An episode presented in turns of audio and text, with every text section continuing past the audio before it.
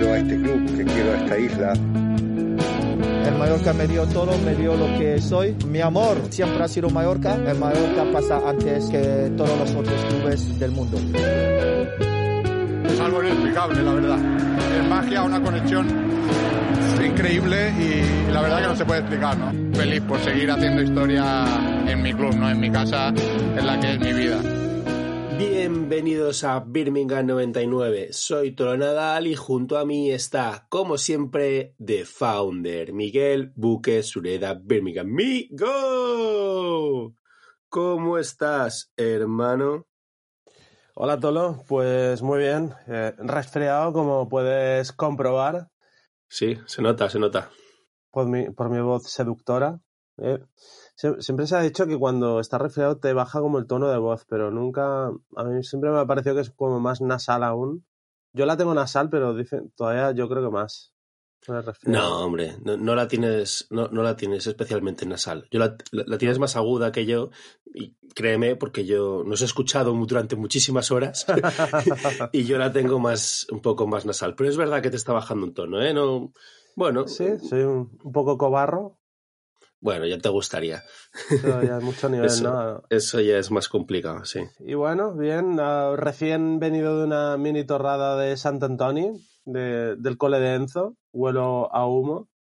Sí, qué bien, qué bueno, qué rico, qué envidia. Uf, hace muchos años que no puedo ir por temas de, bueno, porque trabajo, el Festival Sant Antoni aquí en Palma, los que vivimos en Palma no tenemos festivo y lo echo mucho de menos. Sé que los de los pueblos que lo celebran les da un poco de rabia que subamos los jonquets ahí a apropiarnos de sus costumbres, pero bueno, es una festividad a la que se le tiene mucho cariño, menos desde mi parte.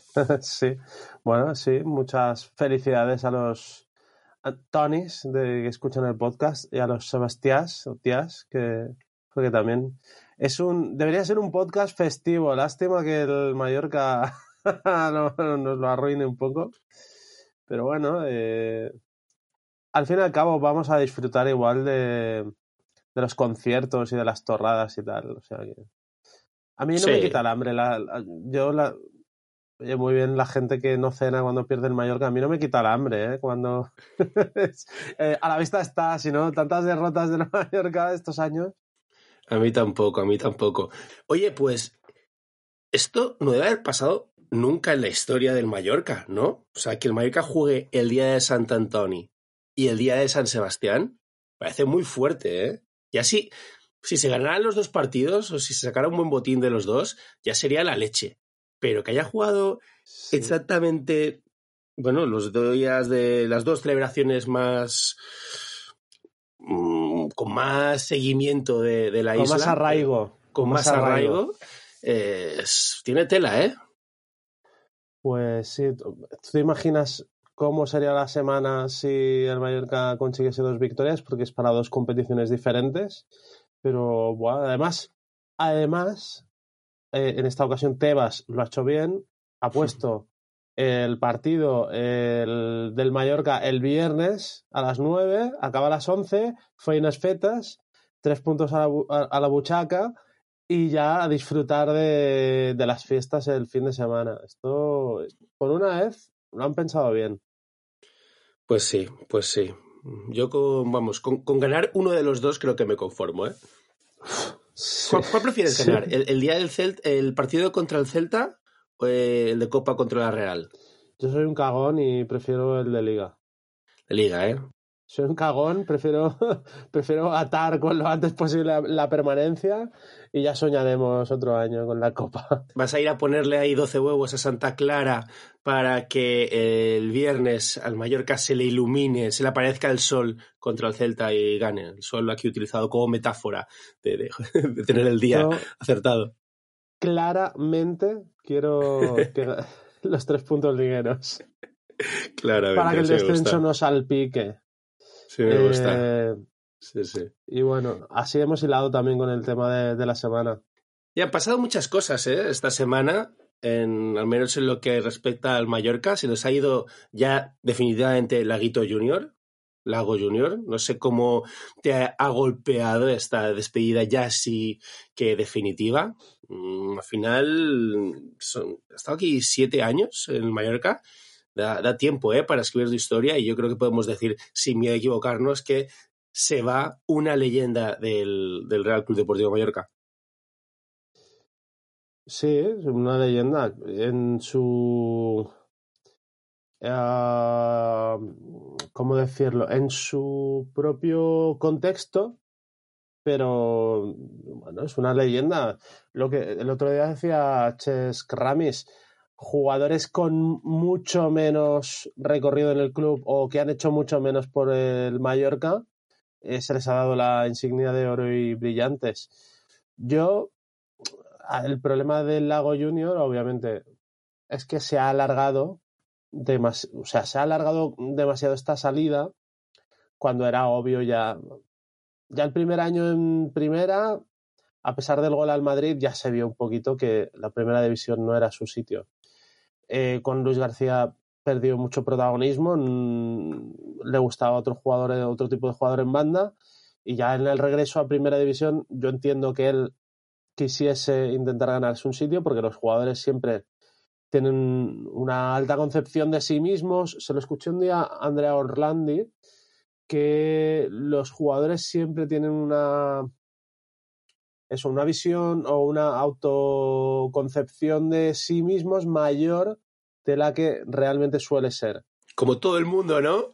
Como todo el mundo. Yo también me creo mucho más bueno y más guapo de lo que soy, en realidad, seguro. O no. Yo he sufrido el síndrome del impostor muchas veces.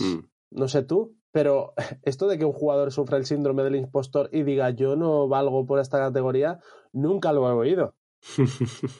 No sé, y bueno, y no debe ser fácil. Yo entiendo que no debe ser fácil el saber echarse a un lado o saber buscar un nuevo lugar, sobre todo cuando ya has echado raíces, tienes la familia, la niña ha nacido aquí y tal, pero yo creo que lo del Lago Junior se ve un poco lastrado por estos 2 últimos años, sobre todo.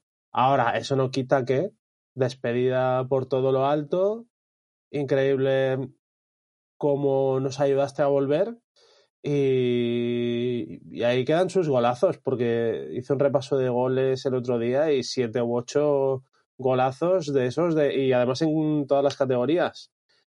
Y el plus competitivo que siempre te dio Lago Junior cuando estuvo siempre en una categoría que le iba como anillo al dedo, que se ajustaba a su perfil. Nos ha hecho disfrutar mucho, fue importante, se quedó en un momento crucial para la historia del Mallorca, y además durante mínimo 2 años yo creo que fue el jugador con más flow, con más estrellas, ¿no? En segunda división B y el primer año en segunda. Bueno, recuerdo un golazo, creo que contra el Depor en Somos, no en el famoso partido, sino en Liga. Sí. Buah, espectacular. Y no sé, se va con una buena retaíla de highlights. ¿Cuál es tu momento favorito de Lago Junior con el Mallorca? A ver, yo creo que tendríamos que obviar el gol al Madrid. ¿Por qué? Bueno, él lo antepone como lo mejor que ha hecho con el Mallorca, como lo que más le ilusión le ha hecho. Y fue un momento muy especial ganarle al Real Madrid después de tantos años de sufrimiento y de pasarlo mal y tan alejados de la élite. Y en tu primer año, tus primeros 2 meses de regreso, 3 meses en primera división, pues le ganas el Madrid. Es que es un momentazo.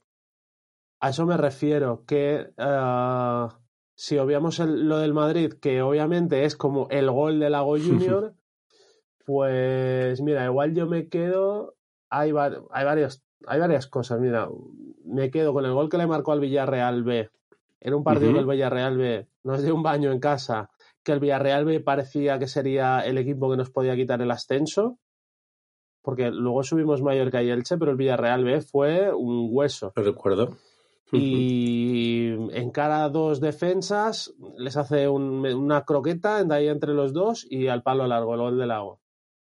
Y otro momento con el que me quedo por otros motivos fue, yo no sé si te acordarás, el gol que le marcó al Oviedo, creo que fue la temporada pasada, que se puso a llorar. La temporada pasada, no la otra, que se puso a llorar. Y titulamos Lágrimas de Lake Junior.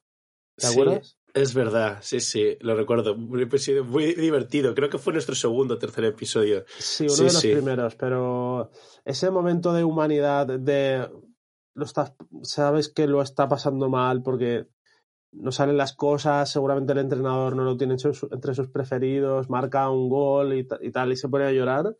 Ahí es cuando ves que los jugadores... Lago Junior no es precisamente uno de esos futbolistas que parece que vivan en una urna. O sea, siempre se le ha visto muy cercano, muy transparente y tal, pero ese momento que dices, es que los futbolistas, aunque nos creamos con derecho de reírnos de los ricos, pues tienen su corazoncito, sufren, sienten, tienen sus idas y venidas y sus altos y bajos, y ese momento precisamente lo evidenció. Yo, de las cosas que más me alegro de toda la última etapa del Lago Junior es que incluso en el año del ascenso con Luis García fue capaz de contribuir, no de una manera súper mega protagonista, pero tú lo has dicho, el gol al Oviedo, recuerdo un penalti en Cartagena, me parece, o incluso dos, ¿no? Ahora me estoy mezclando igual, pero sé que fue importante para ganar en Cartagena, y luego el gol que a mí me hizo muchísima ilusión contra el Zaragoza, aquí cuando ya empezaba a regresar el público a Somos, y que no era un gol importante a efectos para subir, porque ya estábamos ascendidos, pero que nos daba la oportunidad de competirle el título de Liga a Español, que al final, pues oye, fue un caramelito que a todos nos hizo muy felices y fue un golazo espectacular. Y también me alegro mucho de que haya tenido una segunda reválida en Primera División, o una tercera este año, y que bueno, que no...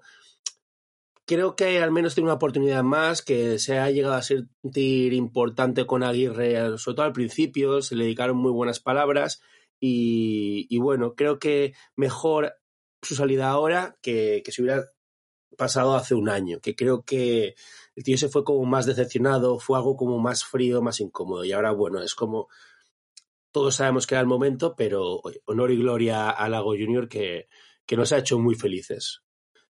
Más random ha sido lo de Russo, que yo esto sí que no lo veo venir. El Russo se nos vaya al Ludogorets búlgaro por un kilo más... numerosos incentivos ahora, en enero, así como de la nada, pues me ha dejado bastante locker. Sí, la verdad es que inesperado, supongo que por todos, gran operación, en mi opinión. Russo no es a priori, el Russo actual no era un jugador por el que uno pensaría sacar dinero, es el típico jugador que se puede mover con finalizaciones de contratos, agencia libre, pero oye, pues bien, ojalá que sea bueno para todas las partes, porque Russo también le cogimos mucho cariño, sobre todo el año pasado en segunda, hace 2 años en segunda, que creo que juega un gran papel. En primera le estaba costando, pero bien, bueno, espero que ojalá regrese algún día con mucha más experiencia y nivel superior y, oye, se haga titular. Sí, es un tío que además caía bien, ¿no? Que se integró a la perfección, que dio un buen rendimiento, como bien has dicho, en segunda. En primera también dio un buen rendimiento cuando Raillo no estaba. Lo que pasa, pues algo se rompió dentro de su confianza o dentro de él el día del Villarreal. Y luego ya fue una sombra, pero también pues ha dejado buenos momentos, deja un ascenso, deja también un gol inolvidable en el Wanda Metropolitano, en el Civitas, no sé cómo se llama, pero en el campo del Atleti, un día también pues muy recordado. Y nada, pues muchas gracias y que, lo que has dicho, que le vaya muy bien, que sea muy beneficioso para él este nuevo contrato. Y nada, la vida sigue. Aquí creo que sí que apostarías por traer un sustituto. No te lo he preguntado, pero entiendo que bueno, que por Lago ya ha dicho Aguirre que no van a buscar un reemplazo de Lago, así no tiene sentido que te lo pregunte, pero de Russo entiendo que sí que va a venir alguien. Sí, claro, sobre todo porque jugando con tres centrales habitualmente, te quedas en plantilla con cuatro y con el papel menguante de Gaya, con el que ya parece que ni en Copa se cuenta con él, y salvo que se reconvierta, que no creo que sea lo indicado, a Giovanni, al central derecho o algo así, yo creo obvio, de hecho por las noticias que salen se está peinando el mercado extranjero y tal, supongo que obvio que vendrá alguien. ¿Qué perfil buscarías tú? O sea, una joven promesa, alguien, digamos, más caído en desgracia. O sea, ¿traerías un Copete o un Nastasic? Salvando las distancias. Sabemos que ahora mismo es imposible conseguir a alguien del nivel y que te vaya a dar el rendimiento que te ha dado Copete, ¿vale? Porque es un fichaje que estos que se cuecen ahora, pero de cara al año siguiente. Pero un Nastasic, un tío, un veterano así que no está jugando, y igual podría pasar. Yo dudo que venga aquí un tío para competirle la titularidad a los tres que juegan, y ni siquiera Nastasic. O sea, yo asumo que va a venir un quinto central, pero ¿traerías a uno joven que lo puedas ir fogueando de cara al futuro, o alguien que venga aquí a... un soldado que venga aquí a la guerra y bueno... Pues todo depende... Voy a decir la palabra mercenario, pero que me queda como muy fuerte. Todo depende de cuál sea el nombre a colación en cada caso. Si me das a elegir entre un Copete y un Nastasic, prefiero otro Copete. Uh-huh. Sobre todo porque creo que es el Mallorca no tiene otra alternativa que seguir que trabajar en producción y producir futbolistas que sean posibles ventas. O sea, un contrato largo. Tú ahora meterías una ficha y un contrato largo. Más que a claro, pero digamos, todo, más inmediato. Pero ya, todo depende. Estos son castillos en el aire, por supuesto. También me valdría una cesión de cualquier jugador central. Pero bueno, que si hablamos de castillos en el aire, yo creo que el Mallorca necesita más futbolistas por hacer que viejas glorias. Yeah. Oye, que he leído en el Sport que han puesto en el que el Barça escucha aceptas por Eric García. ¿Te lo traerías? ¿O eres de estos que dice que no, que Eric García no sería titular en el Mallorca? Lo he oído muchísimas veces, mira, lo he oído muchísimas veces ese argumento. Yo no lo comparto, yo creo que Eric García jugaría en el Mallorca, pero lo he oído muchísimas veces. Claro, si viniese Eric García, tendría puesto el cartel directamente de Andreu Fontàs 2. Vale. Bueno, hombre. Pero, por ejemplo, Mingueza, que sonó este verano, había mucha gente de no, pero si es malísimo, el Mallorca no jugaría. Pues Mingueza ha encontrado su sitio en el Celta, donde está jugando de titular, en una línea de 5, precisamente. Uh-huh. Es verdad que los futbolistas del Barça, los canteranos por lo menos, es una sorpresa a descubrir siempre cuando salen a un equipo que no comparte la misma filosofía que el Barça. Pero yo, a ver, no soy tonto. Yo creo que cualquier futbolista del Madrid y del Barça, el último de la fila, sería titular en el Mallorca. O sea que... Y Eric García, aunque todos le veamos muy blandito para el nivel Champions League, Copa del Mundo y tal, está bastante más hecho que otros ilustres canteranos de Barça Madrid. Sí. Pero bueno, que sí, te lo he hecho casi como una chanza. Sí, como un poco para calentar a la gente, que sé que esto va a calentar a mucha gente que nos escucha, porque se lo he escuchado a oyentes y amigos, y ya está. No sé si quieres que sigamos hablando de fichajes o ya nos ponemos a hablar del Mallorca Osasuna, de los Osasuna Mallorca, perdón, que como habrás visto, te lo he atrasado un poco, tú en el guión lo tenías directo, estas dos cosas hemos sido un poco improvisadas, pero es que Miguel, no vi el partido. Bueno, sí lo vi, pero yo el sábado estaba en un cumpleaños de mi amigo Kiko y estábamos todos pendientes del Mallorca, pero al final no estábamos pendientes del Mallorca. Yo iba con un móvil, con el partido todo el rato, pero la verdad es que no me di cuenta de nada. He visto el resumen, me he leído las crónicas y tal, pero la verdad es que no puedo contarte mucho. No te perdiste mucho tampoco, no te creas. Es verdad que seguramente las crónicas no hagan justicia, porque yo creo que el Mallorca compitió bastante bien durante toda la primera parte y después del gol también se rehizo y de hecho hasta el minuto, yo creo que 70, El Mallorca tiene dos ocasiones y Osasuna una. Pero es verdad que luego cuando Aguirre empieza a quitar centrocampistas y a meter delanteros, Osasuna hace el movimiento contrario, que es de hacerse fuerte en el centro del campo, nos quita, o sea, se hace con el balón y el Mallorca no tiene opciones, porque además Moi Gómez, que dio un recital, que jugaba de extremo, acaba jugando de centrocampista incrustado entre centrales para sacar el balón, y ahí no hay quien se lo quite. Ya te digo, para mí, competido hasta esos cambios. Es verdad que hay el gol que marca Osasuna es un desajuste de toda la defensa, que lo que decía Aguirre también es verdad que necesita un control de la leche orientado para ganarse la acción, pero que se podría haber hecho más. Esto en la primera vuelta, en ese último tramo de la primera vuelta, ese gol no te lo meten. Bueno, no sé, con Baba nunca se sabe, ¿eh? Porque es su parsimonia a la hora de defender en el gol de Osasuna. ¿Qué tal estuvo? ¿En su línea? ¿Tuvo el día bueno o el día malo? En su línea. Día regular. ¿Te preocupa el tema del centro del campo? Al final parece evidente que tenemos cierta Galarreta dependencia. ¿Verdad que? Como sacrificamos, ya que como estoy hoy, sacrificamos un centrocampista para meter un defensa más, pues a veces nos cuesta tener el control del balón, nos cuesta generar sensación de peligro, nuestras ocasiones son muy contadas y, como me indicabas en el guión, cada vez que Galarreta no está, palmamos. Sí, ha faltado 5 partidos, digo de memoria, 5 partidos. Los 3 primeros partidos de Liga por la lesión, que todavía no había vuelto, y hace el día de Getafe por sanción y esta semana por molestias.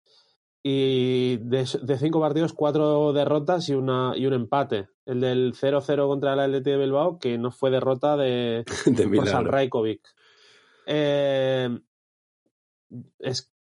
Se nota mucho cuando no está, sobre todo porque no tiene un recambio. El recambio debería ser Grenier,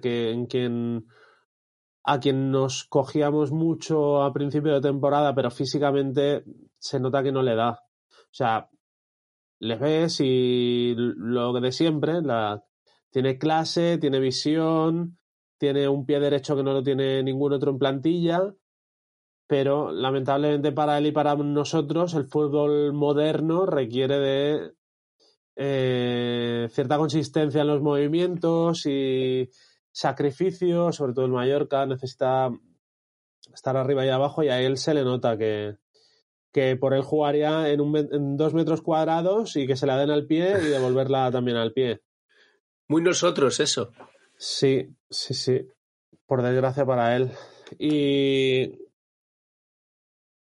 Y mira, hablando del mercado de fichajes, pues un centrocampista del estilo igual no sobraría. O al menos o dos. Uno que... Sí, bueno, pero al menos uno que le dé la alternativa a Galarreta cuando le coja el testigo cuando él no esté. No, yo lo digo muy en serio, ¿eh? Yo ahí haría un poco la kamikazada de empezar a fichar a mediocentros solo para ver cuál me vale cuando Galarreta no esté el año que viene. Ya todos damos por hecho que se va, que no va a renovar y, ostras, necesitamos a alguien y ya no te vale el año que viene. Me traigo a este cromo por cromo. No. Está claro que sin Galarreta esto no funciona. Entonces, yo si hay que traer a 5 para que me salga uno bueno, me traía a los 5. Si te los puedes traer ya, pues mejor. Ya. Más tiempo para rodarse.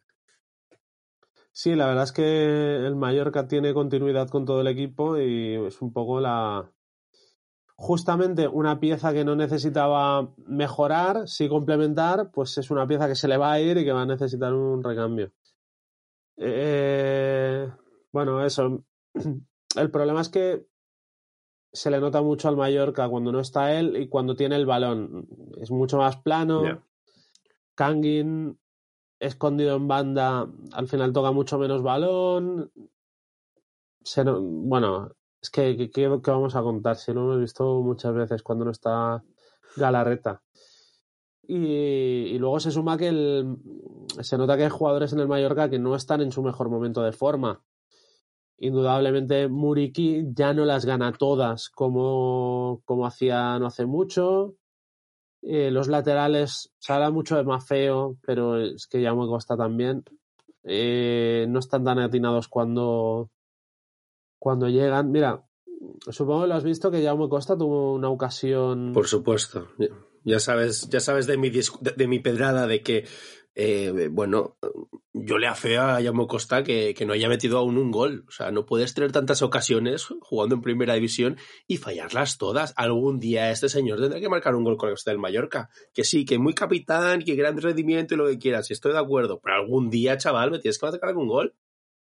Es que el Mallorca estaría bastante más arriba si tuviese un lateral izquierdo por un poco más de gol. Es verdad que también puedes decir, bueno, es que otro lateral izquierdo a lo mejor no llegaría al área pequeña cuando la pone Mafeo, que también es una virtud el saber llegar. Y Jaume Costa pone muchos mejores centros que Mafeo, o sea que sí, yo estoy contento con el rendimiento de Jaume Costa en líneas generales, pero sí que creo que debería haber marcado ya algún golito a estas alturas.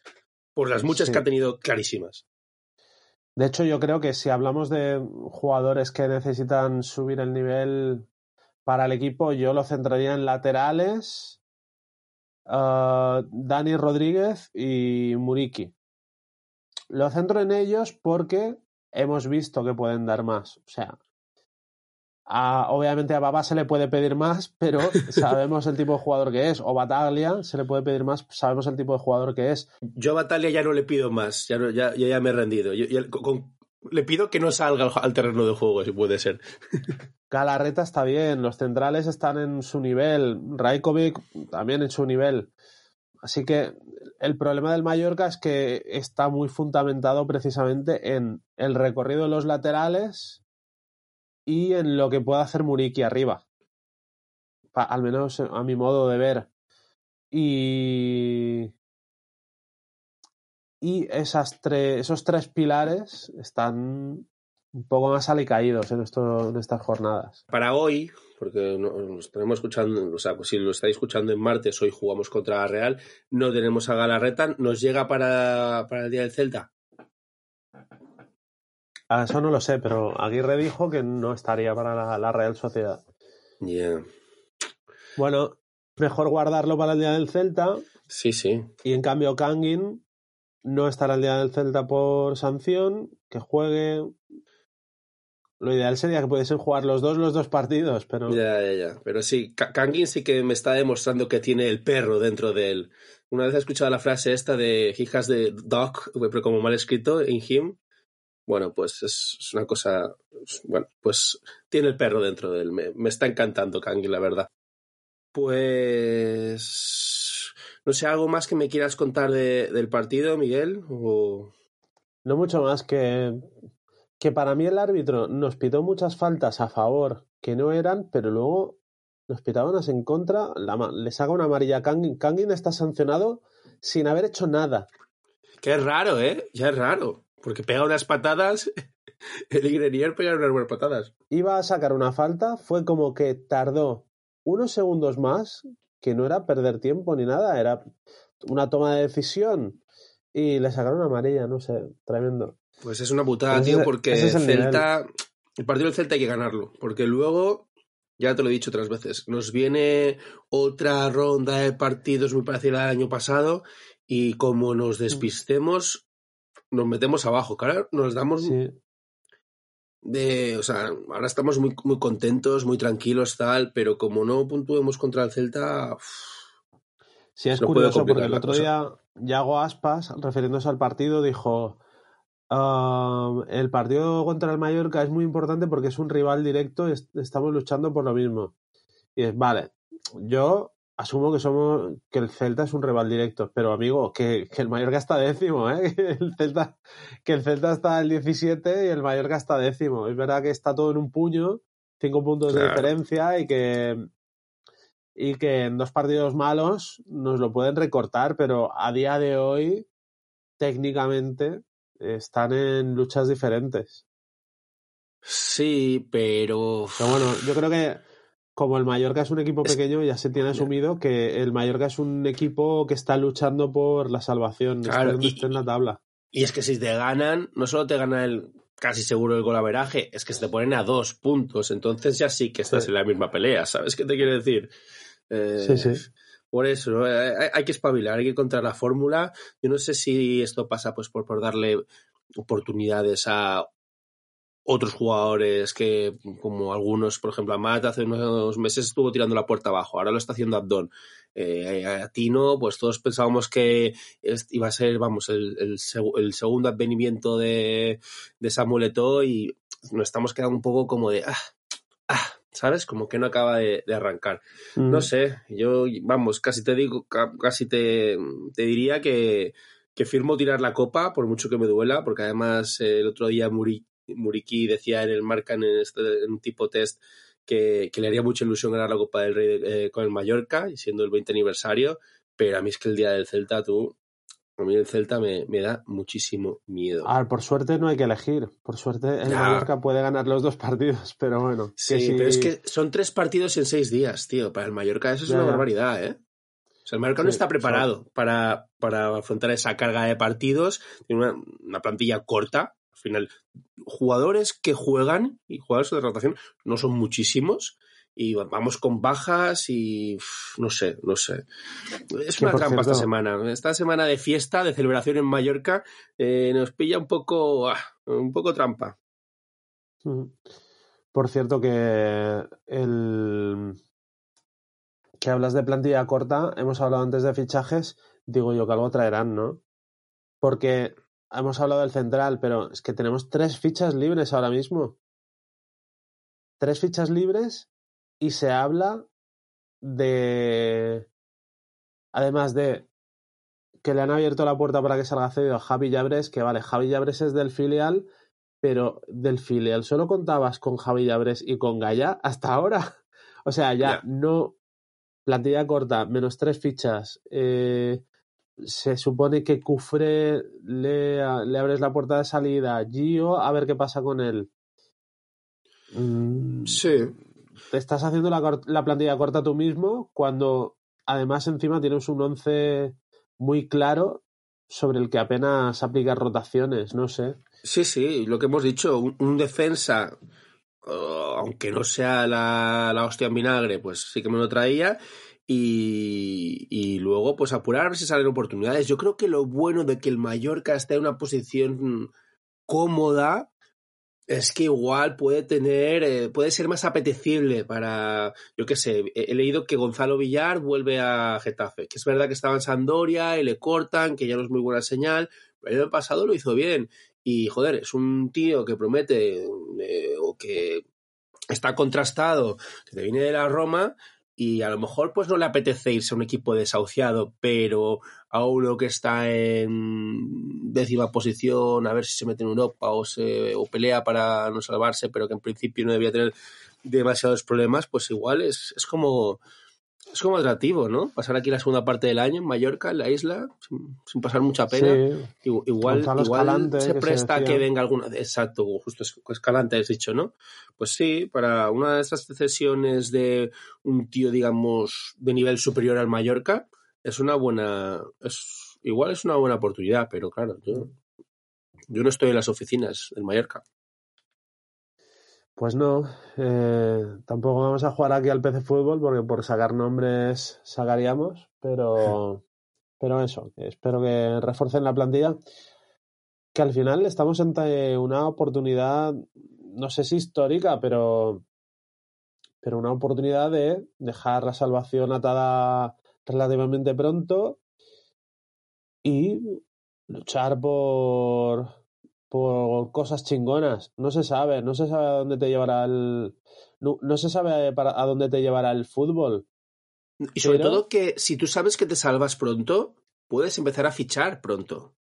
Puedes también empezar a construir de cara al año que viene, decirle, oye, el año que viene vas a jugar en primera, no te va a pasar esto como Antonio López, que tenía que pedirle a sus compañeros que bajaran el ritmo, que al año siguiente él vería el Mallorca y no...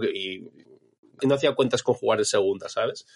En el Mallorca hay un... O sea, en el Mallorca, en el fútbol, en la vida, hay un factor suerte muy grande. Pero como decía...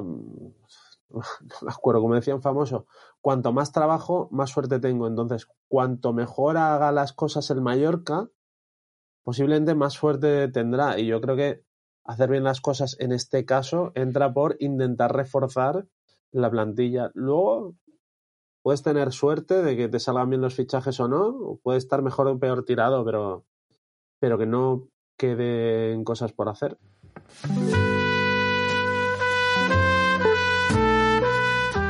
¿Estás viendo alguna serie nueva últimamente? He empezado hoy The Last of Us. Last of Us. Que ha salido hoy el primer capítulo. ¿Llegaste a jugar al videojuego? No he jugado y apenas tengo unas nociones de qué va la historia. Mejor, ¿eh? Porque tengo entendido sí. Que se parece... Que es buena, o que los críticos que han recibido una serie de capítulos por adelantado para que hagan sus críticas, todos dicen que es buena, y las únicas críticas van un poco en ese sentido de, si has jugado, te lo sabes, porque por una vez han hecho una adaptación bastante literal, pero que tiene buena pinta, ¿eh? Yo seguramente la vea cuando ya esté bien rodada, cuando ya haya un par de capítulos más. Muy bien. Y nada, y seguimos con White Lotus. Ah, bien. ¿Ya vas por la segunda? Sí, está guay. Está guay. ¿A qué no echas de menos a Alessandra Daddario? No, está Audrey Plaza también. Sí, y las italianas, sí. Está muy chulo. Sí, pues yo por fin he empezado Los Soprano. Lo estoy devorando, sí, estoy disfrutándolo como un enano. Maravilla. Ya te iré informando. Bueno, pues ¿te parece si lo dejamos aquí un poquito más breve hoy? Que estamos hablando un poco más tarde y total, la podcast gente de está de fiestas. Exactamente. Y ya pues la semana que viene pues ya comentamos sobre la espectacular semana del Mallorca después de haber pasado de ronda en Copa del Rey, haber ganado al Celta y haber celebrado Sant Antoni, Sant Sebastià y la vida. Haber celebrado muchísimo la vida. ¿Te parece, Miguel? Muy bien. Venga, pues un saludo, amigo. Adiós.